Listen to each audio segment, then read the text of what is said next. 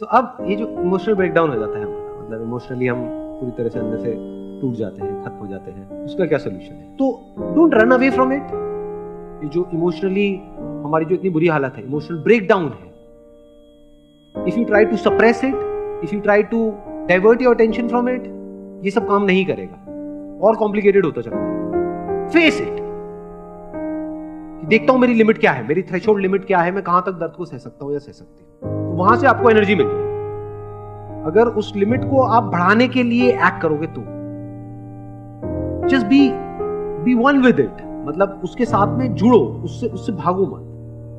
मतलब you are feeling bad, just be one with it, मतलब अपने आप को अंदर से बोलो आराम से अकेले में बैठ करके, देखती हूं मेरे को कितना बुरा लग सकता है, I am not afraid, let me see कि मेरी लिमिट क्या है, मैं कहां तक सह सकती हूं, देखती हूं कि मैं मरती हूं या नहीं मरती हूं बिकॉज ऑफ दिस पेन, देखती हूं ये पेन मेरा क्या करता है, देखती हूं क्या थॉट्स आ सकते हैं मेरे माइंड में, किस लेवल के। रोको मत थॉट्स को, डोंट से कि नहीं मेरे को उसके बारे में नहीं सोचना है, देखती हूं क्या हो सकता है, देखती हूं इसकी अपर लिमिट क्या है, मैक्सिमम कहां तक जाती है। तो once you start pushing your limits, अब आप देखते हो तो कोई बड़ी बात नहीं है। आपको ये रियलाइज हो जाए अंदर से, ये सब जो साइकोलॉजिकल लेवल पे जो होता है ना, ये जो साइकोलॉजिकल पेन है, this is subjective, this is not objective.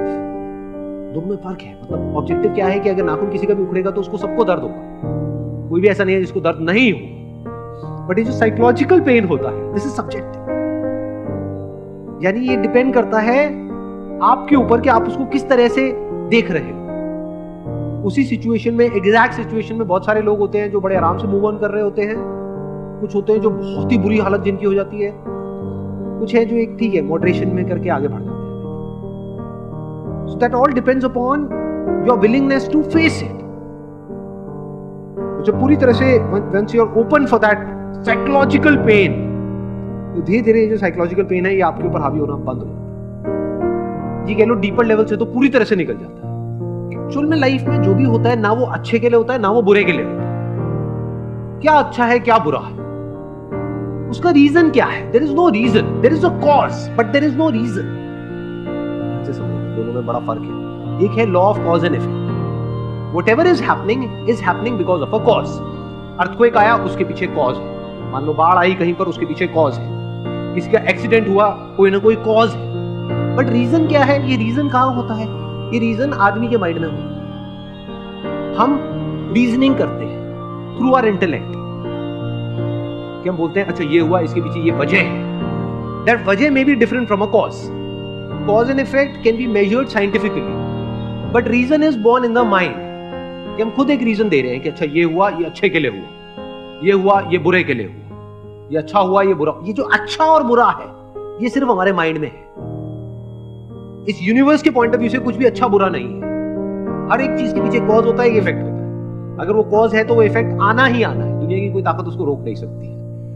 So now what needs to be understood here is कि हम खुद अपना एक मतलब निकाल रहे हैं, हम खुद उसको मीनिंग दे रहे हैं।